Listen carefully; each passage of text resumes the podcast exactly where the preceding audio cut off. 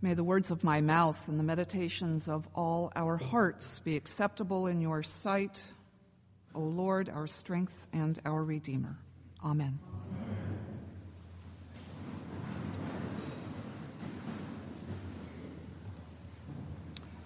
Lord, teach us to pray. Familiar words from today's gospel. And with them, I'm reminded of another passage from Matthew's Gospel. In that passage, a man brought his ill son to the disciples and asked them to heal the boy. They could not. When Jesus arrived on the scene, the father turned immediately to him, and Jesus healed the child. And then the disciples asked, Why could we not he- help the child? And Jesus replied, This kind of healing takes place only after much prayer.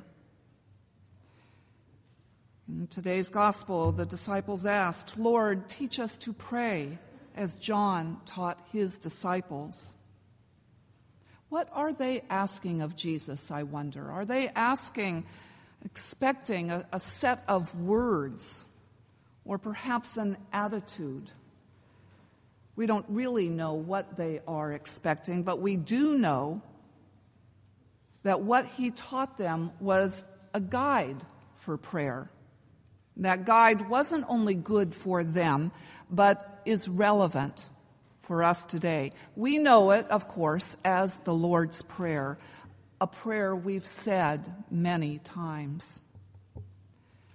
I want to share with you a, a true story a man discovered that he had lost his wedding ring, and he was beside himself. After all, this ring wasn't just a piece of jewelry, it was a symbol of the life that he shared with his wife, of their love and devotion to one another. And he searched everywhere. He emptied the vacuum cleaner bag. He took the seats out of the car. He probed between sofa cushions. Nothing. And every step of his search included a prayer asking God for help. Please, God, this is important to me. And then, as he was standing at the kitchen sink, the family cat jumped up on the counter, knocking a spoon into the wastebasket below. And then he sort of had this, this V8 moment. Oh, he remembered.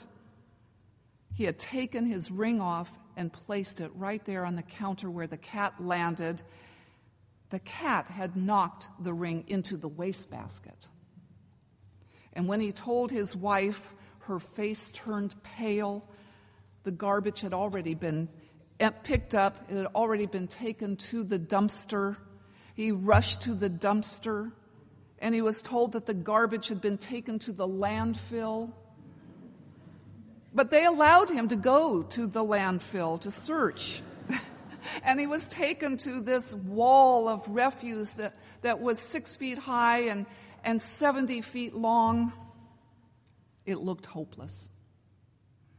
But the driver of the truck jumped down from the cab and said, Okay, where do we start?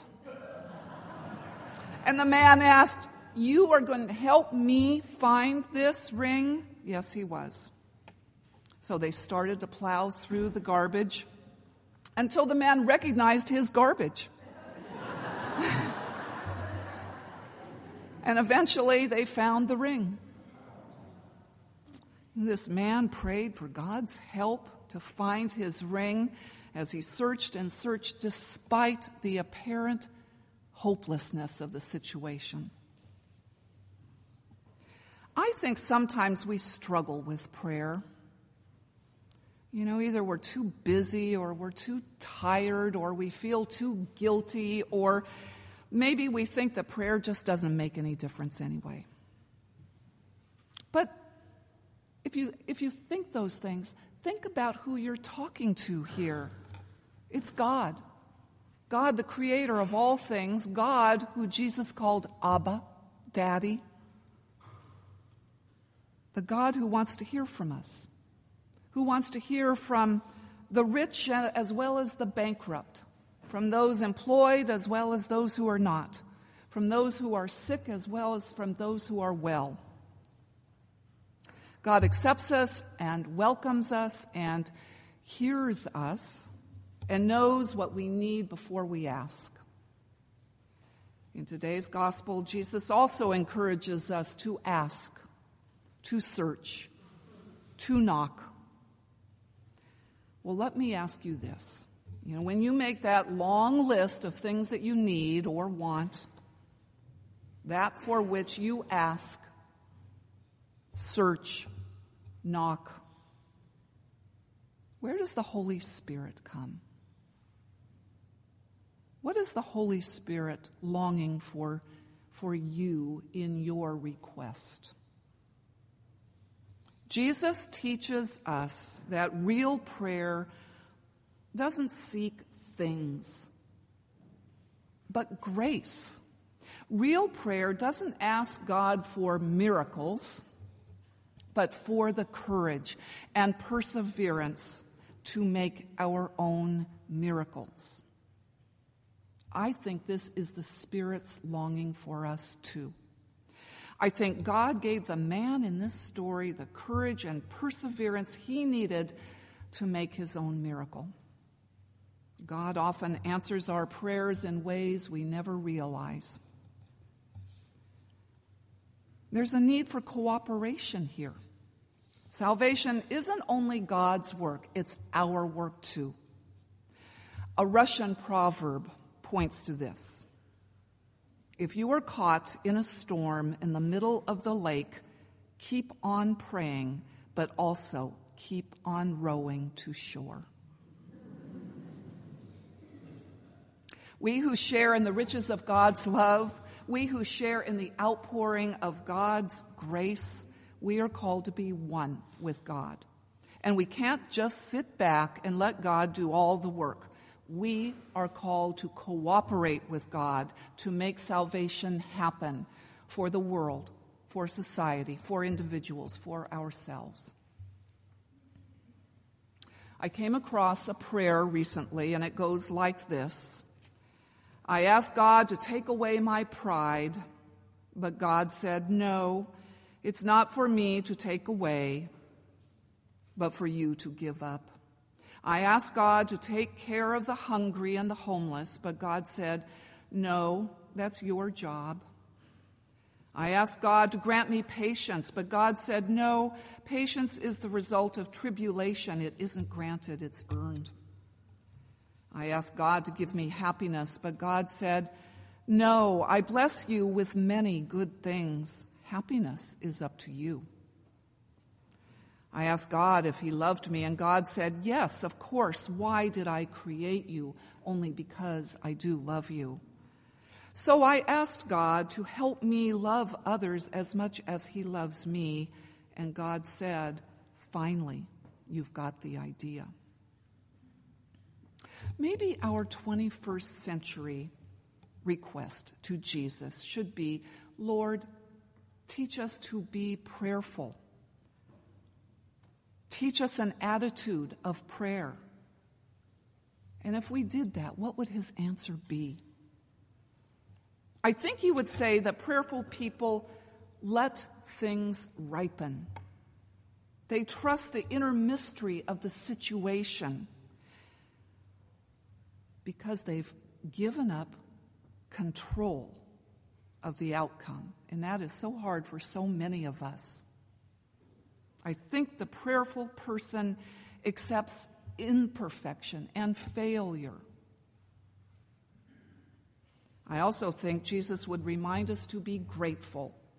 Prayerfulness generates, generates a spirit of gratitude and graciousness.